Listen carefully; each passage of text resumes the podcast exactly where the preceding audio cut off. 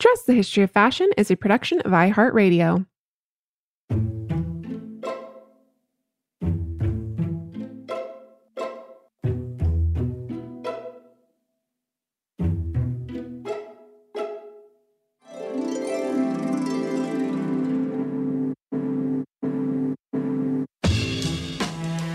over 7 billion people in the world, we all have one thing in common. Every day, we all get dressed. Welcome to Dressed, the history of fashion, a podcast where we explore the who, what, when of why we wear. We are fashion historians and your hosts, April Callahan and Cassidy Zachary. Well, you asked us listeners, and we answered. Listener Maddie was the first of many of you to request an episode on how women historically have dealt with their periods. And of course, we will find a way to tie it into fashion, starting with a quote from one of my all time favorite fashion movies, Clueless. when Mr. Hall charges Cher with too tardy, she responds, Mr. Hall, I was surfing the crimson wave. I had to haul ass to the ladies. But before menstruating was a pop culture reference, it was, and actually still is, one of the most taboo topics on the planet, which is unfortunate considering it's literally part of a woman's biological makeup. Yes, it is. And I might have had a little bit of a different upbringing than most in relation to these sort of intimate topics because I don't know if you know this, April, but my mom is a gynecologist. Of course, I know that, really. and I don't remember when I had my first period, but I do distinctively remember when my mother came to my fifth grade class to discuss the ins and outs of menstruating. But actually, uh, joking aside, I was very lucky to have had such an open dialogue with my mom growing up because I know not everyone has that. Yeah, you know, I think I went to public school and uh, they did a pretty good job of teaching us that kind of stuff too. I think I think they may have even started a little bit earlier than that, maybe even fourth grade, and they sent us home with little packets and told us what to do and all that good stuff. So Yay. Yeah. And to be honest, unlike our listeners, I did not even know that I wanted to know the history of menstrual products until I started researching for this episode. I mean, this is an incredibly fascinating topic and one that is no stranger to our guest today, women's health historian Dr. Shannon Withycombe. I actually had the pleasure of meeting Shannon while applying to the PhD program at the University of New Mexico, where she is currently an assistant professor. And so once I learned more about her expertise, I knew immediately she just had to come on the show. Yes, Shannon, welcome to the show. Shannon, welcome to Dressed. It's such a pleasure to have you here Thank today. Thank you for having me, Cassidy. It's wonderful to be here. I'm very excited and honored. Yeah, and I'm very excited because this is a rare in studio interview for me. We actually exist in the same state of New Mexico and see each other live. So, before we delve into the historical management of periods, I would love for you to tell our listeners more about your fascinating profession as a women's health historian. What led you to this incredible career? Well, I've always been interested in medicine, and I was one of those sort of annoying, precocious children who, at the age of six, told everyone I was going to be an oncologist because I thought that was a cool word. but, uh, and for most of my childhood and adolescent and teen years, I thought the only way to do anything to do with medicine was to become a doctor. So that was my plan. I was a pre med major in college. Um, but shortly after college, realized that wasn't really the route I was really interested in. But was trying to figure out how else I could study or learn more about medicine without sort of going the organic chemistry route. And quite by accident, I discovered there was this field called the history of medicine. And as soon as I found it, I was fascinated by it and decided to try to go to graduate school and learn more about it. And really, through my graduate education and through some amazing mentors who were working themselves on women's health and reproduction I was really opened up to this world of thinking about how women of the past dealt with both sort of everyday health issues, like something like menstruation, um, pregnancy, but also illnesses, um, and dealing with primarily um, male doctors, and sort of how that dynamic worked out in the past, and how medicine and health and healing and ideas of the body manifested in the past. And also through my graduate education and through through these um, particular mentors I had, I also sort of saw the vast potential for, especially in the field of the history of women's health, for also using this historical research and thinking about these things historically, how you can use them for current day issues around uh, women's health and activism. So, as you mentioned, your specialty really lies in 19th century women's health, which is a period that I find particularly fascinating because modern science, as we know it, was still very much a developing field yes. at this time. So, can you tell us about your recently published work, um, a book entitled Lost Miscarriage in 19th Century America, and what it is about this period in history in particular that you find so important? Yes. Uh, so my book, Lost, looks at the phenomenon of miscarriage in the 19th century. And I really started with very open-ended questions of what what did miscarriage look like in the in an era before ultrasounds and an era before pregnancy tests and the, our sort of modern technological and medical mediated ideas of reproduction. I think this, especially the second half of the 19th century, is a fascinating time to study miscarriage for two reasons. One, as you mentioned, this is sort of the rise of medical understandings of the female body, but also of male physicians trying to really get in the business of treating women for a variety of things, including childbirth and miscarriage. And so doctors are trying to convince women that, that these things are medical. And keep in mind, you know, this is after generations and generations of women doing this on their own or among networks of other women. So this is not an easy sell for most American male physicians to suddenly say, hey, can I come in your house, lift up your skirts, and help you birth a baby or help you um, clean up after a miscarriage. So that is sort of one of the things that happening. Although for me, what is much more interesting is how women themselves were understanding miscarriage at this time. So all of my work, I do a lot of um, research trying to access women's personal writings about a variety of health topics. So for the book, I looked at women's letters and diaries and how they describe their own miscarriage experiences.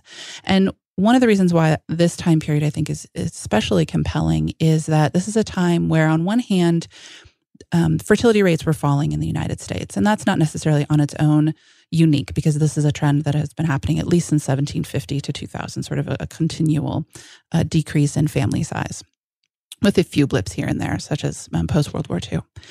But what's sort of more compelling about that fall in fertility rate, and we're talking about from about 1850, the family size is about a little over five children per family average. And by 1900, it's just about three and a half. So it's a pretty precipitous drop in family size over a 50 year period. But what's sort of more compelling about that drop is this is at the same time when there are a range of state and federal laws being passed that outlawed abortion and birth control. So even in the face of all these restrictions, it's harder and harder for women to limit their family size. They are doing it in larger and larger numbers, which tells me that women are increasingly interested in having smaller family size and maybe even desperate to have smaller family sizes. And so th- within that context, I found very interesting and surprising revelations of women who have nine children. You know, their youngest child is nine months old. They have a miscarriage and they're overjoyed or they are newly married. They feel like they have very little in terms of economic resources. Um, very depressed when they get pregnant. They have a miscarriage. They're super happy. Um, so those were the sorts of findings that I had that I was discovering in the archives that at first surprised me. But then when I thought more about the sort of world they're living in, where they don't have a lot of power and control over their fertility, right. that creates an, an environment where having a miscarriage can be a great thing. Yeah, and I think your book is so incredibly special because you bring those women's voices to the fore of your research. And that couldn't have been an easy task. You must have spent a lot of time looking for these accounts because this is not something I don't think women would have openly spoken about, right? Well, they did actually. And that was one of my questions was how much because when I first got involved in this project, I was coming from sort of questions of the late 20 early 21st century where we live in this uh, this culture where there is a lot of silence around miscarriage. Women don't openly discuss their miscarriage when they happen. There is a sort of a lot of confusion about, well, am I supposed to tell my boss that that's the reason why I'm staying home today? Or how do I tell my family? Is this a point of grief? Um, and we're still, I think, fi- trying to figure that out. And so I was wondering, is this a culture of silence that sort of comes from a time when um, having babies was so integral to American femininity that women would have um, kept silent because it would have been seen as shameful or sort of a failure in their femininity. That was sort of my assumption going in. Mm-hmm. I was surprised to find that wasn't the case. I didn't find any women who talked about feeling shame, ashamed, or feeling like they were a failure for having a miscarriage. Um, so that was sort of uh, fascinating and exciting. But I also seem I, I noticed that women were talking about it very openly. That doesn't mean these sources were super easy to find. Yes. However, um, this still means that for most of them, I would start with you know a large collection of letters or you know a woman's diary that spans twenty years and be flipping it page by page. I had some wow. sort of strategies for narrowing in on particular years. So if I knew she had a successful pregnancy, I would not. I would sort of skip over that year, or you know if there seemed to be she had sort of three children in a row, and then there was a space of five years before she had another two children. I would sort of spend more time in that five years thinking there was something happening. But yeah, it was a sort of a lot of digging. Luckily, it was digging that I loved. So it turns out right. I love this sort of social history where you're, I'm literally just immersing myself in these women's lives and I'm reading page after page of, you know, going to visit neighbors or so and so is sick or I'm, you know, arguing with my mother. That's the kind of stuff I really like. I love sort of learning about just women's everyday lives in the past. And so on one hand, it, it, was a, it was sort of a slog to go through all these things, but on the other hand, it was stuff that I really enjoyed, and I probably could have been a little bit faster in finding those sources, but I was having a good time. So, and you're actually working on a second book, which is exploring the development of prenatal healthcare in the 20th mm-hmm. century. Um, are you taking a similar approach to to that topic? Yes, I am. I, am I'm, I'm hoping to access women's voices and their personal experiences as much as possible. So relying on things again like um, letters and diaries, but also one of the phenomena I'm, I'm going to be researching is the rise of prenatal health clinics. So uh, in a variety of cities and towns across the United States, women are organizing with some uh, male physicians' help, but it's a lot of sort of public health nursing and lay women who are organizing prenatal health care clinics in the early 20th century. And I'm hoping also through that uh, patient records and sort of discussions by the people who are running the clinic that I can also access women who are coming to these clinics. Um, one of the difficulties in doing the kind of research I do, where I want to get women writing about their own experiences, is which women's records do we have? Which women were sort of deemed important enough to save their papers by a family or to donate them to an archive? And it tends to be middle class white women is sort of the largest um, group of that. So as a historian, I have to become I have to be somewhat creative in accessing other women's voices because I absolutely do want to, you know, know sort of how African American women are interacting with early prenatal care. And I have some indications that they're being left out of a lot of the discussions about early prenatal care. Same thing for Native American women and Hispanic women. Yeah, it's really important to expand the narrative beyond the traditional Eurocentric white Absolutely. woman narrative Absolutely. that is so um, common in all histories. Mm-hmm. So, yes. oh, thank you for that. And we'll look forward to that book. Thanks. I would be curious too to see if the rise of maternity wear kind of coincides similarly with the rise of, of maternity healthcare in the 20th century. Yeah, and I'm interested in that as well. I mean, there is uh, there is some maternity wear, as probably you know, in the 19th century. There there um, are certainly ads for maternity corsets and those sorts of things. Um, but probably most women are just adjusting their clothing at home, doing their own um, alterations. But I think that the sort of market, the consumer market for right. the pregnant woman, I think is something that only really takes hold after probably the 1930s, 1940s, because this is a time when women are much more assured that every pregnancy will result in a live birth. Um, and so I think for women in the 19th century, that's not the case for every pregnancy. You know, right. rates of miscarriage are probably were probably a little bit higher, even though they're they're quite high today, and we need to remember that. Um, but rates of stillbirth stillbirth were much higher. Um, so I think that sort of celebration of a pregnancy through things like maternity wear and other mm-hmm. products that were being sold is something that sort of takes place after the advent of prenatal care and after the sort of at least medical narrative that all pregnancies should be successful. Right. And actually, the development of the medical field throughout the 19th century, similarly, we see the development of menstrual products for women, which we are going to delve into mm-hmm. in a mm-hmm. minute. But so, like miscarriage, menstruation, the word coming from the Latin word menses or month, has been stigmatized and even mythologized for thousands of years in cultures around the globe. There are the menstrual huts in Nepal, for instance, where women have historically and even to this day been sent to while menstruating because they're believed to be unclean during this period. The Jewish Torah similarly believes during menstruation, a woman becomes ritually impure and she and her husband must refrain from sexual relations during this period. And then conversely, you have the Cherokee people who believe in women's separation during her period because she wields this incredible amount of power. And, you know, it was really interesting to research how much mythology surrounds the menstruation throughout history. You have the first century Roman philosopher Pliny the Elder, who similarly espoused in his book Natural History. And I'm just going to read a couple things from excerpts from this, this book. So he writes, for in the first place, hailstorms, they say whirlwinds and lightning even, will be scared away by a woman uncovering her body while her monthly courses are upon her. so uh, he also says, I have to state in addition that bees, it is a well known fact, will forsake their hives if touched by a menstruous woman. I had no idea. uh, that linen boiling in the cauldron will turn black, that the edge of a razor will become blunted. So, I mean, Shannon, I had no idea that we carried so much power. Yes, yes, you should really wield it every month. but, you know, in Western society in particular, menstruation has repeatedly been cited as men, not as proof of women's power, but of their inherent weakness and thus their inferiority. So, as a 19th century historian, Shannon, I imagine that you encounter this sort of rhetoric quite often, especially when you put it within the context of things like the women's suffrage movement and women's fight for equality during this period. Yes, uh, that's another to me fascinating part of the second half of the 19th century is that this is a time period for a variety of reasons, including industrialism, urbanization, the rise of the middle class, where women are entering public spaces in numbers and in a way they hadn't previously in the US. And so some of this is women entering higher education. Some of this is women entering the workforce, although at this time it's primarily lower class women who are entering things like factory jobs and mill jobs. Um, some of this is women's activism, so taking to the streets for something like suffragism or temperance movements or other um, sort of uh, seen as moral movements of the time.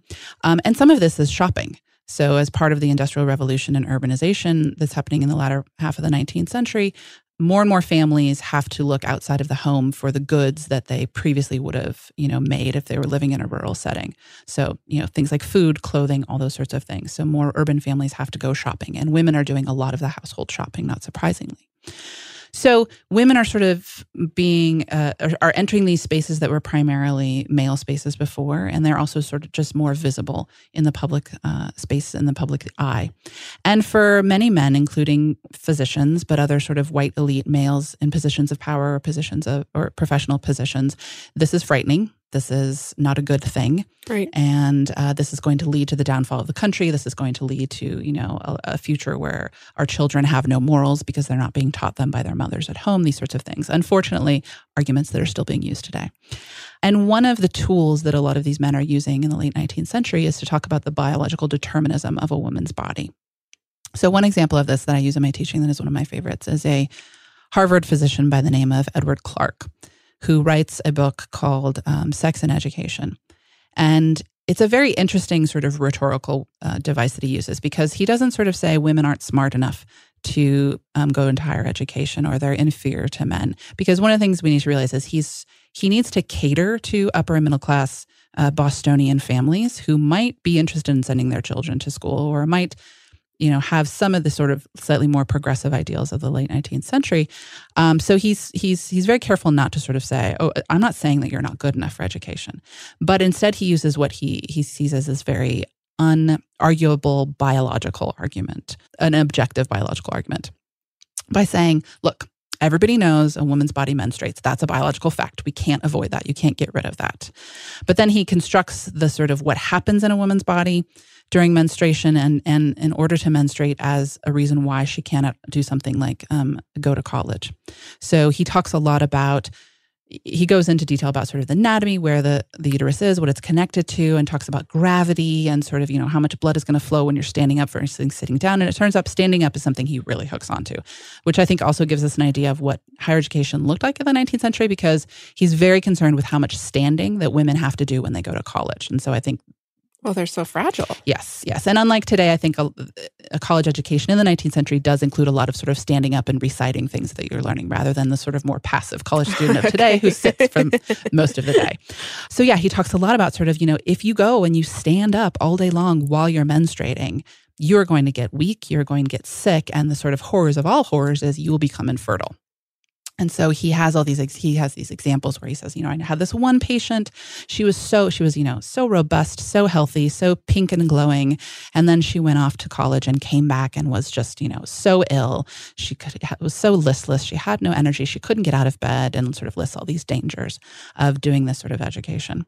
One thing to note of course is that the population that Clarke is interested in is not the women who are on their feet doing factory work at this time. Exactly. Because there's plenty of women who are on their feet doing other things, right? He's not interested in them. He's interested in the sort of, to him, right, the moral Mhm. future of this country, which is Mhm. educated or middle class white women who native born white women. And so and to him the biggest threat is that they're trying to go off to college.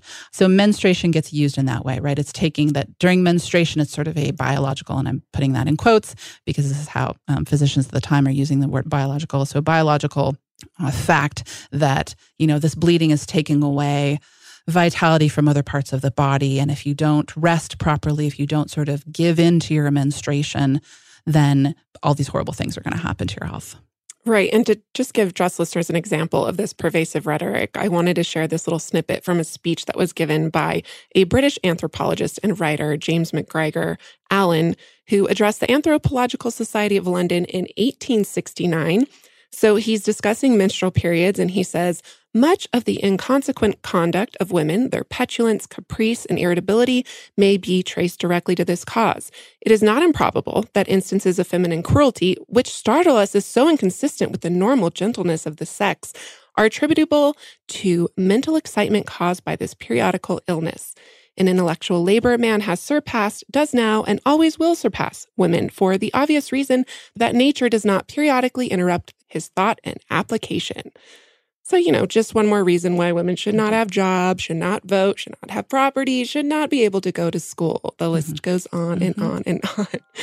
And so, next, we are going to turn our attention to how women have historically managed their periods. And we will do that right after a word from our sponsors.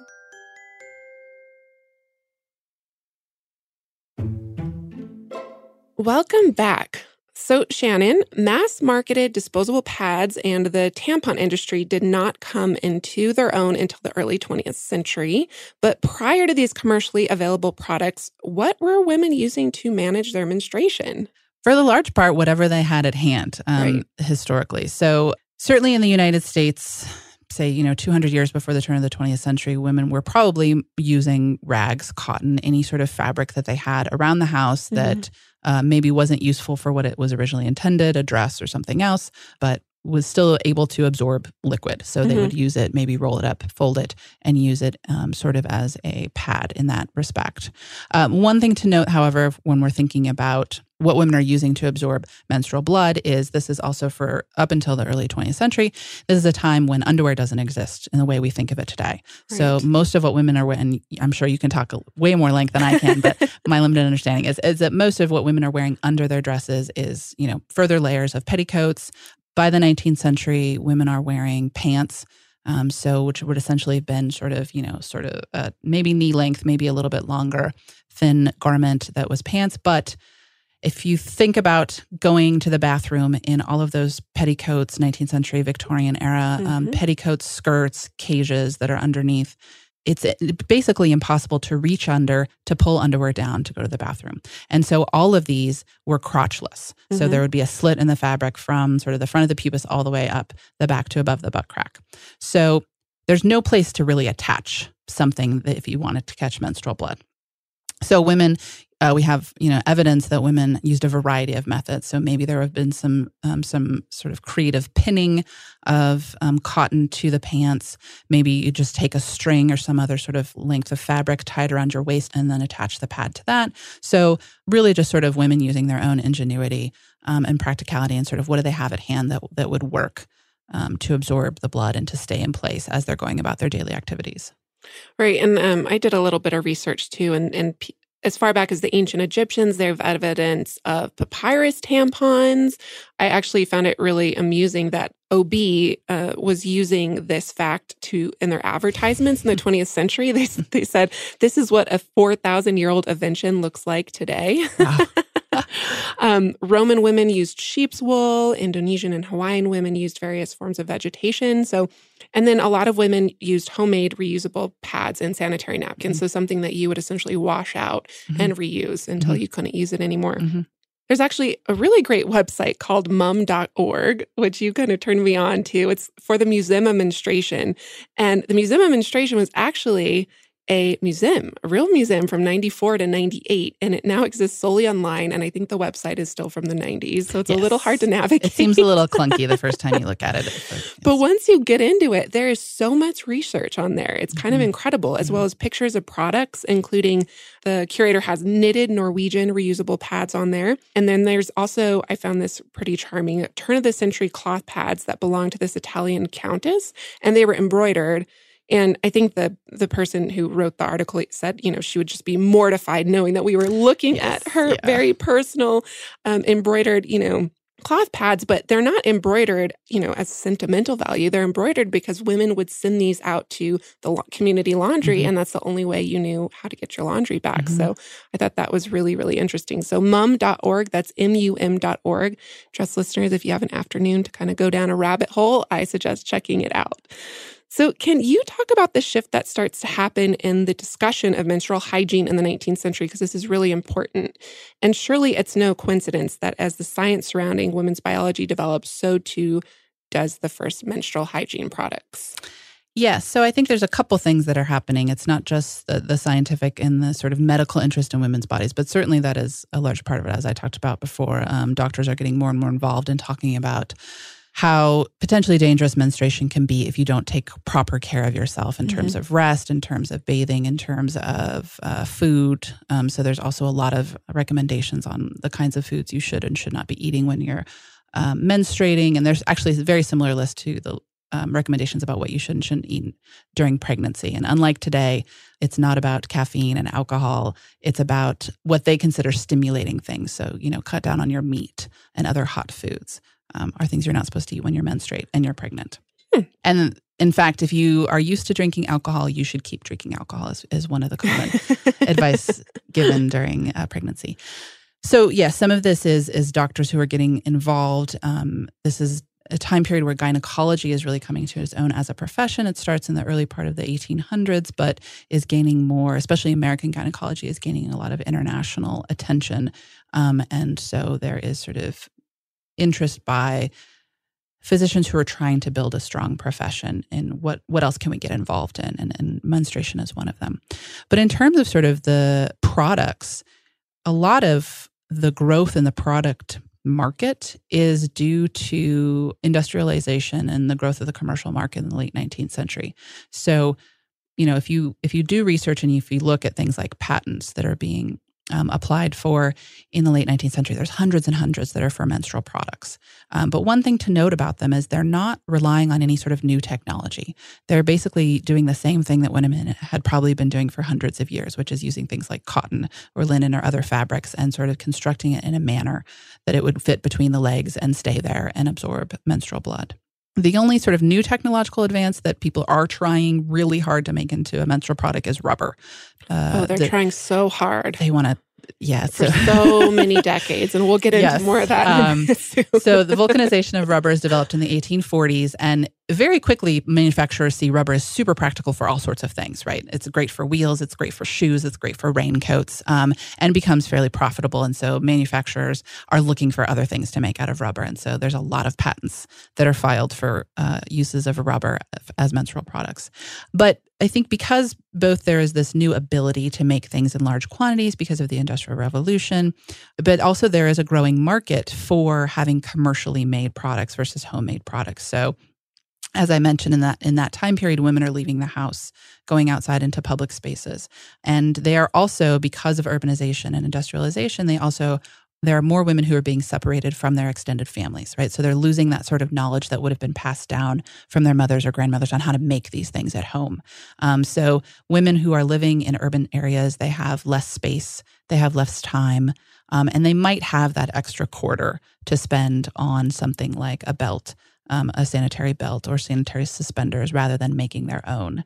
One thing to note about also about all of these things, and we'll talk more about this when we get to sort of what happens in the early 20th century, is keep in mind this is not just sort of maybe something you make at home, but also the cleaning of these sorts of pads, right? So a lot of it was sort of common practice that basically at the end of the day, you take all the pads, and we're talking about just basic cotton. We're not talking about sort of modern pads that will last eight to 12 hours, right? right. These are probably ones that women are changing every couple hours.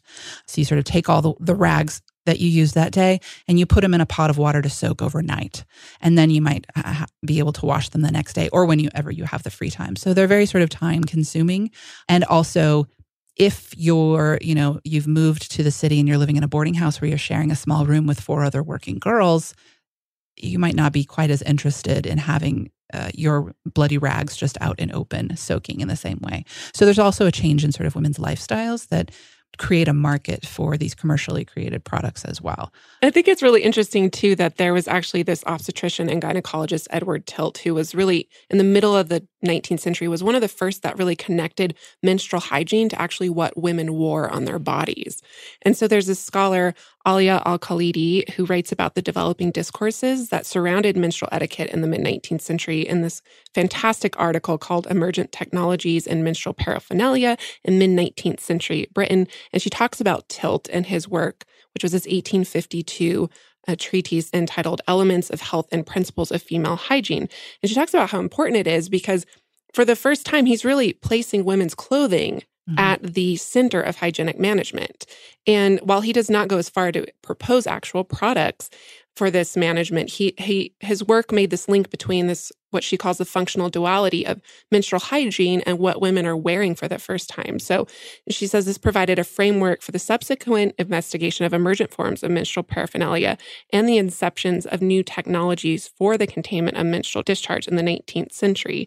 So when you're talking about these sanitary belts, people are thinking about how they're going to be worn under women's clothing. Mm-hmm. And so I think that really helps in the development mm-hmm. as well. And I and I think clothing becomes a new concern both for men and women, women's clothing, because like I said, women are going into these public spaces and they have this new visibility. And so as a woman, if you're mostly staying at home, you're staying maybe around the family farm, you're not going to be thinking as much about, oh, am I staining my clothing? How much is my blood, you know, my menstrual blood coming out and, and visible on my skirt?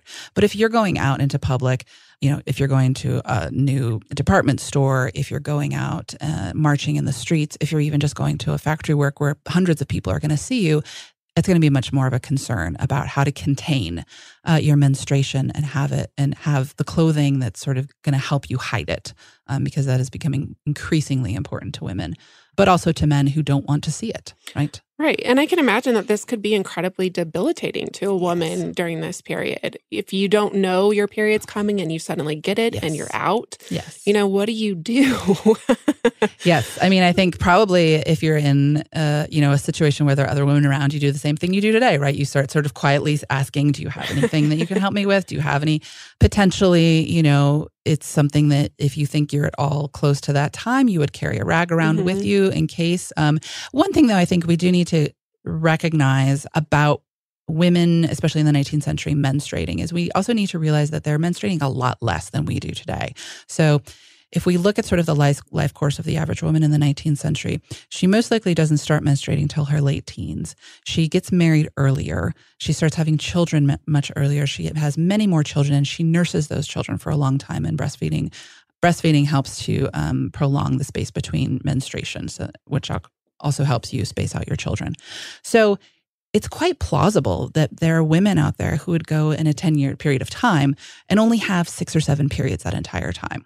Um, so that's one thing we need to sort of remember is it's not, we, we live in a modern world where sort of you're expected to have a period every month and you're expected to have that for a long, long time because you're not going to, most women are not having that many children. Um, the other thing to note is that there are other things that affect your uh, menstruation and how regular it is, including both um, acute and chronic illness and malnutrition. And those are both fairly high for 19th century women, especially compared to today. So there were sort of lots of reasons why women were not menstruating. So while we do need to be thinking about sort of, yes, there might be a surprise period when you're out on the town, also the likelihood of that happening is going to not be that high for any given woman because she might be in the midst of nursing a child, pregnant, recovering from an illness, or just not have nutritional standards that are high enough to have to provide regular uh, menstruation for her. It's so so interesting. So now we're going to start talking. We've done a little bit, but now we're going to start talking about all these fascinating products that emerge to help women with menstruation. So you mentioned them a little bit, but let's talk sanitary belts. Mm-hmm. What were they and why were they so innovative? So sanitary belts, I think, are again one of those things that probably women are sort of mocking up to get uh, on their own at home, but by at least probably some uh, around the 1850s, 1860s become commercially available. One of the things I think is very interesting is there's again, if you look at things like patents, there's a range of products that people are trying out and trying to enter into the market. However, sanitary belts seem to, if we look at advertisements, if we look at things like the Sears Roebuck catalog and what's available, sanitary belts seem to be the most popular and they are commonly used really up until the 1970s. So they they have not been out of common usage for all that yep, long. Asked my mom about it. Exactly. She definitely wore yes, one in the 60s. I am sure there's some listeners right now who are remembering the days of the sanitary belt. Um, so the sanitary belt is uh, essentially a strip of fabric, eventually elastic, that you would put around, uh, literally a belt that you would put around your waist or maybe your hips, depending on what was more comfortable for you. And then in the front and the back, there would be sort of these fabric tabs that dangle down. And throughout the 19th century, you uh, would use safety pins to then pin your fabric reusable washable pad between them eventually but in the 20th century a lot of them come with snaps that, so that you can sort of uh, and reusable pads or disposable pads that you would sort of snap in. But the idea again because certainly throughout the 19th century is that you would put them over your pants because again remember the pants have that sort of slit in the crotch mm-hmm. and then it would sort of fit. There is also a variety of uh, designs for what happened in the back of the sanitary belt. So some of them did there was some attempt by some of them i've seen where they try to have sort of a fabric panel, so they would be more like modern underwear. But a lot of them tended to be more of a strip of fabric that would go between your butt cheeks. So the the discomfort of thong underwear is not as new a phenomenon as we might think, because certainly the sanitary for a lot of women, it would be similar to wearing a thong, a very thick actually thong. Yeah.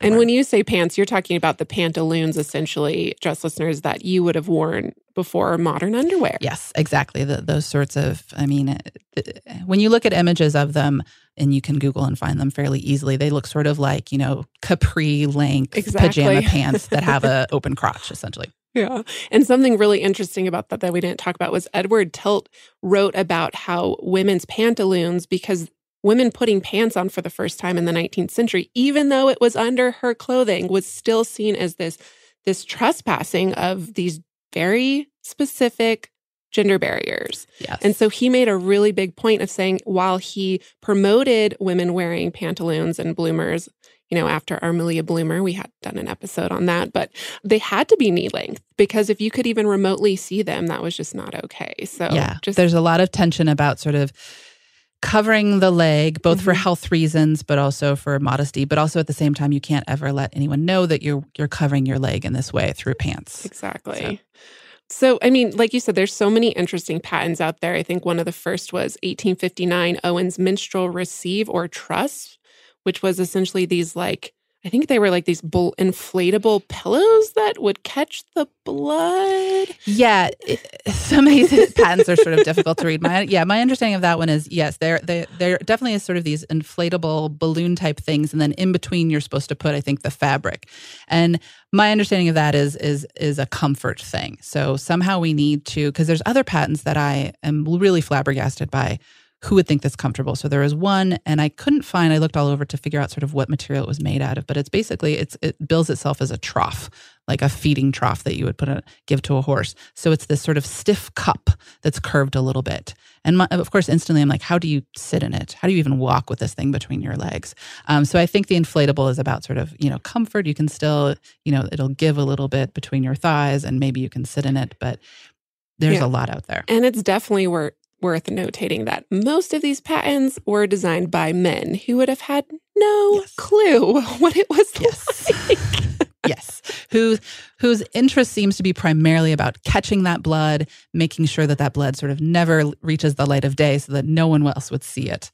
Uh, rather than something like comfort and exactly. usability.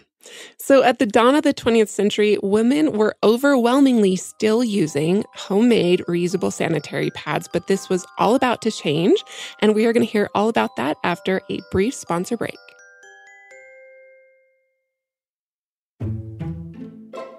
Welcome back, dress listeners. Shannon, can you tell us about Kotex and its unlikely World War I origin story, but also why the advent of the disposable pad was so significant in the history of women's health? Yes.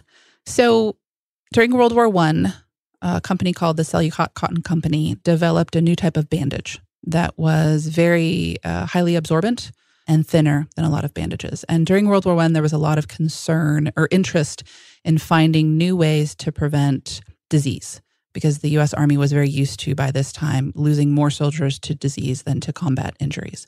Um, and so the idea that this is a disposable bandage was very appealing to the Army because that would cut down uh, the passage of germs and passage of disease. So these were seen as, as highly successful during the war. After the war, the company was sort of looking around for okay what else can we use this for? We need a new market now that the army's not buying them up in mass quantities. And they had heard that one of the other usages of this of these bandages during the war was by world war one nurses who were using them during menstruation and found them to be very useful and great and as we talked about, the reusable homemade pads were probably had to be changed many times, but these would be last longer and they were thinner. And so women liked them. So the, the company decided to launch a new product of disposable sanitary napkins, is what they were calling them in the beginning. So by 1921, Kotex was released and um, began to be advertised uh, in women's magazines. One of the interesting things, so um, the historian Roseann Mandziuk has done um, some interesting work looking at the advertisement of Kotex. And one of the things I love about it is the first couple ads that Kotex put out, they really are trying to push this idea that this is technology that was developed for our boys and it brought them yes. home safely. And so there's all these there's these ads where it's images of sort of four injured soldiers and then there's a nurse in the middle. And very quickly uh, I think they realize that if you're trying to appeal to women, having an ad full of men, full of soldiers, is maybe not the way to do it. Um, so they sort of revamp their ad campaign and instead they start advertising Kotex as something for the modern woman, but also something for many uh, advertisers, especially in the early 20th century, one of the sort of key aspects of creating an advertising campaign is you have to create a problem so this product can solve. And so, one of the things that Kotex does is it not only releases this new product, but it also, through their massive ad campaign, it really creates menstruation as a modern problem that needs to be solved for the modern woman.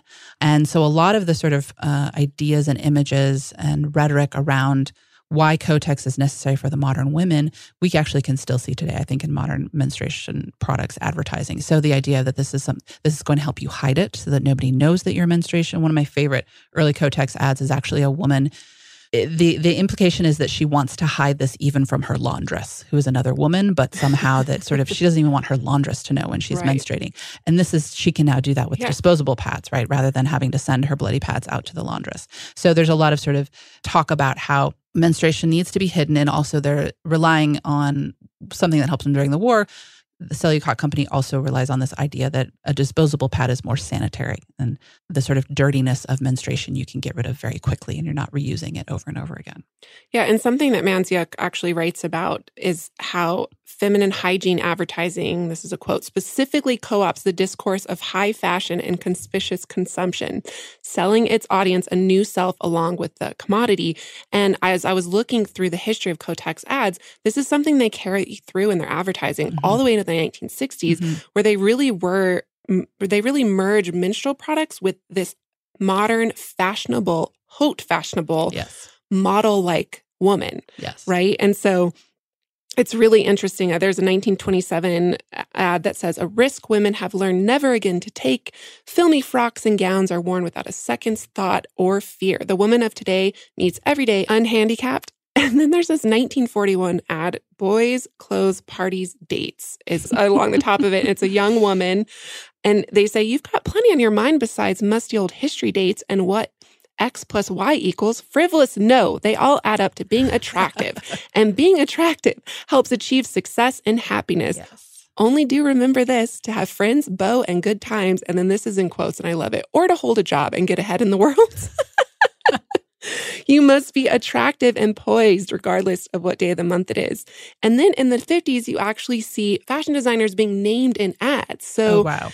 You know, that kind of tabooness is almost gone by the Yes. 50s. And companies like Nettie Rosenstein are advertising in these menstrual Mhm. uh, That's so campaigns. So it's Yeah. really, really fascinating to see Yeah. the progression over the years. Yeah.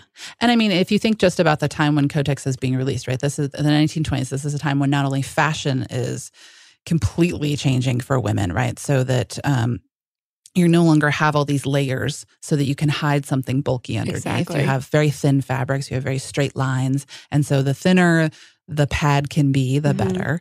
Um, but also, women's activities are changing too.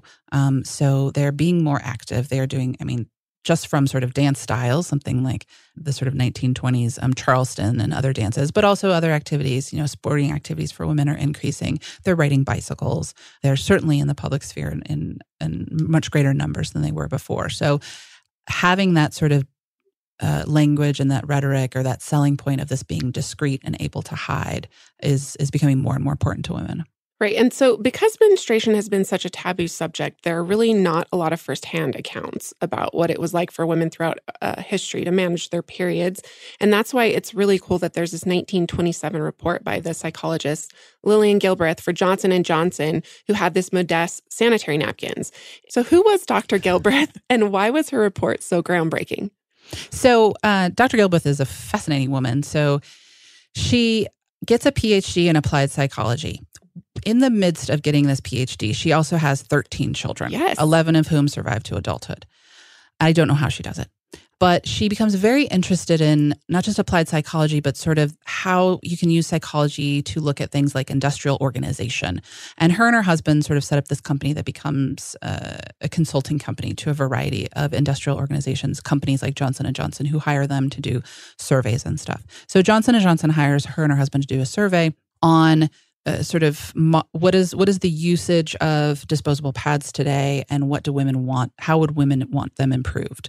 One of the interesting things I find about this survey is from the very beginning, whether it's coming from um, Gilbreth herself or coming from Johnson and Johnson, but they decide that sort of the market for disposable pads at this time is women who have to leave the home.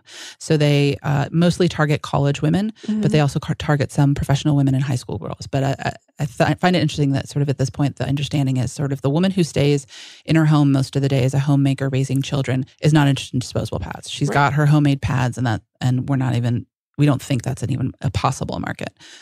So she does this survey, and she gets a lot of useful, I think, information for Johnson and Johnson in terms of size of yeah, pad, over and a thousand material. women. yes, I think, yeah, I think it's around a thousand that she gets. Um, and one of the messages she gets, or one of the sort of results she gets back from the survey, is that most women say that homemade is still best. But if you're in a situation where either making the homemade one, cleaning the homemade one isn't working out, so you have limited space, limited time, then that's when I would go and do a disposable one. Um, and which sort of uh, matches what they thought was going to be the market. Although, keep in mind, they're not talking to the women who are at home all the time, who might have wanted a disposable pad as much, right? They also might say, I would love to not have to spend hours washing these pads all the time. Yeah, and I found it really interesting because they came to the conclusion that all belts that were on the market were clumsy and unsuited to use Yes. by the college graduate. Yes. So it really provides a lot of insight into the products that were on the market, including a ton of rubber products. Yeah. So we have rubber aprons. These are not popular with the wearers as they slip and twist and tear easily. They are objectionable to many because of the rubber odor. They do not launder successfully as they fade or turn yellow. And these aprons are essentially like a rubber apron that you would Mhm. tie around your body, essentially. Yeah. yeah. And I think it's it's meant to protect your clothing so you don't Mhm. sort of bleed on your clothing. exactly. But it obviously doesn't something that catches or absorbs the blood. So in addition, you're also wearing the belt and the pad.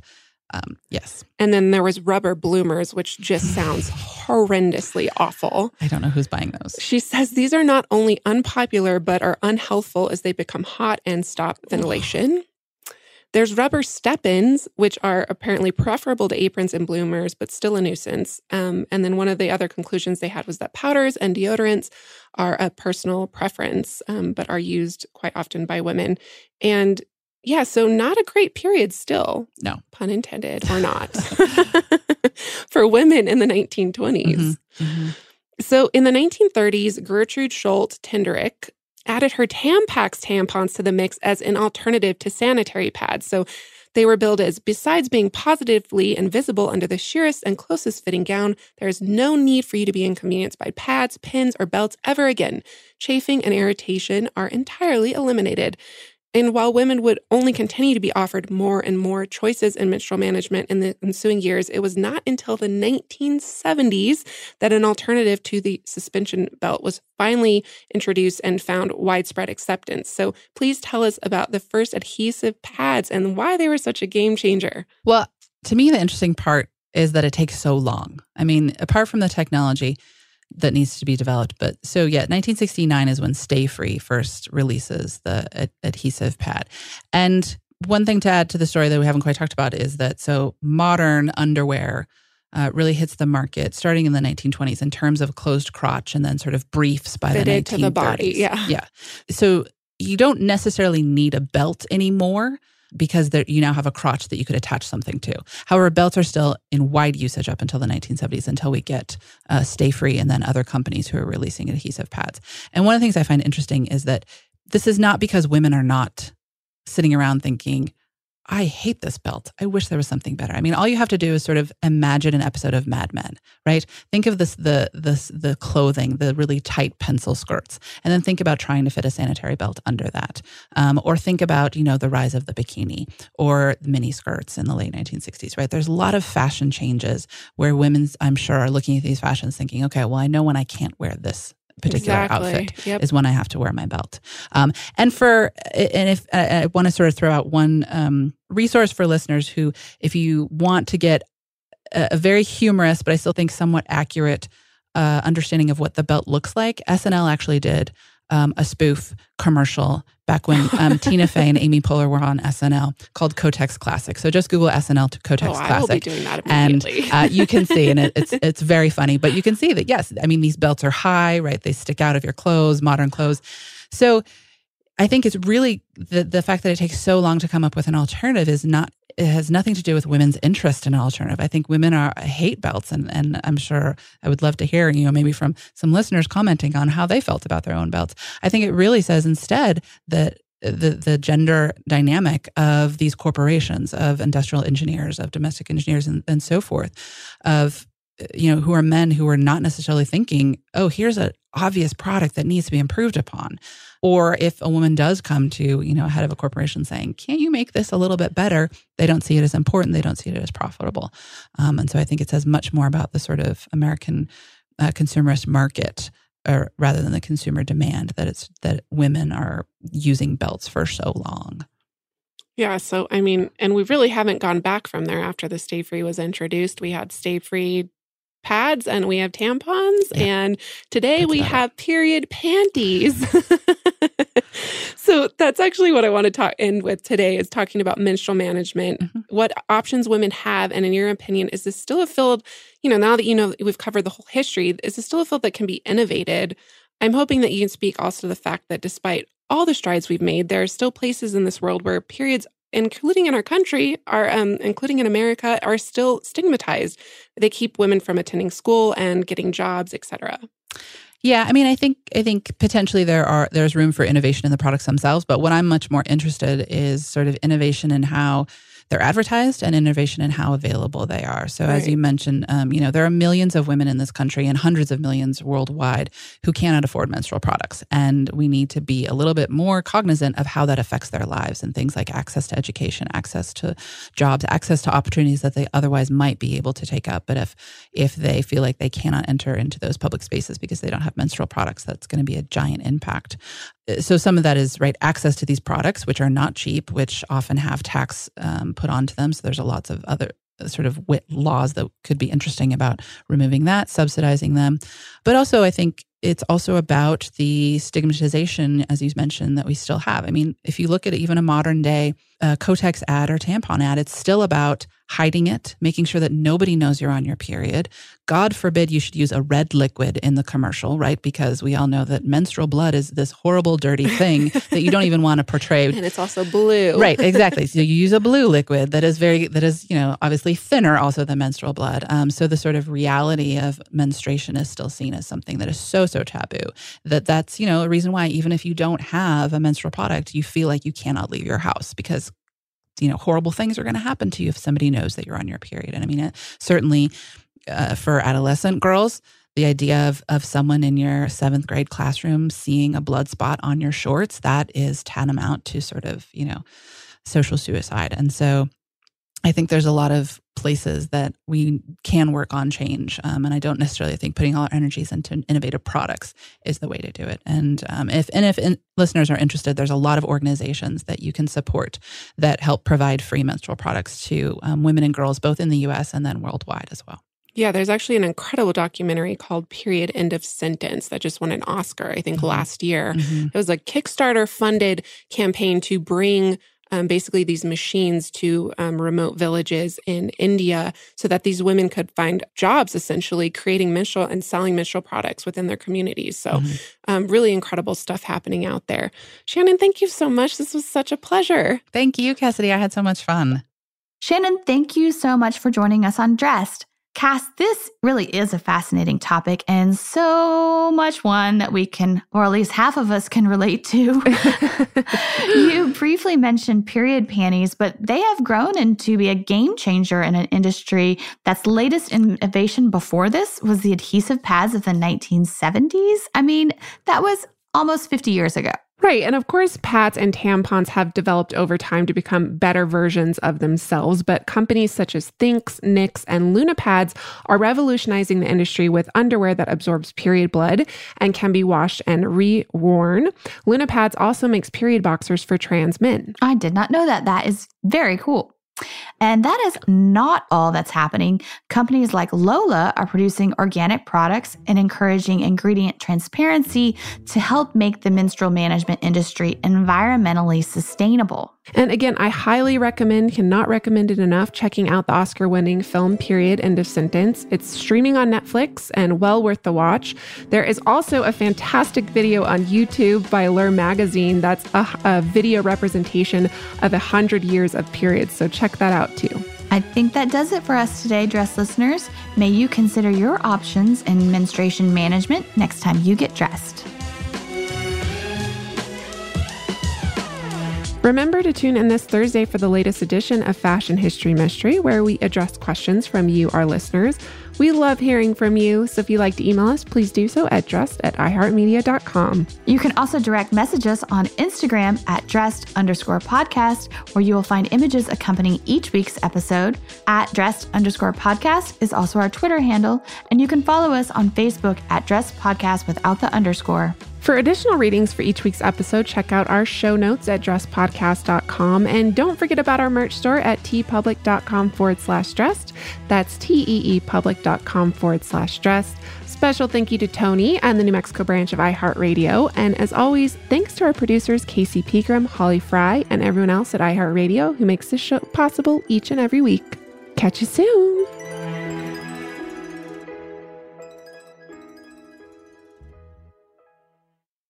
Dressed, the History of Fashion is a production of iHeartRadio. For more podcasts from iHeartRadio, visit the iHeartRadio app, Apple Podcasts, or wherever else you listen to your favorite shows.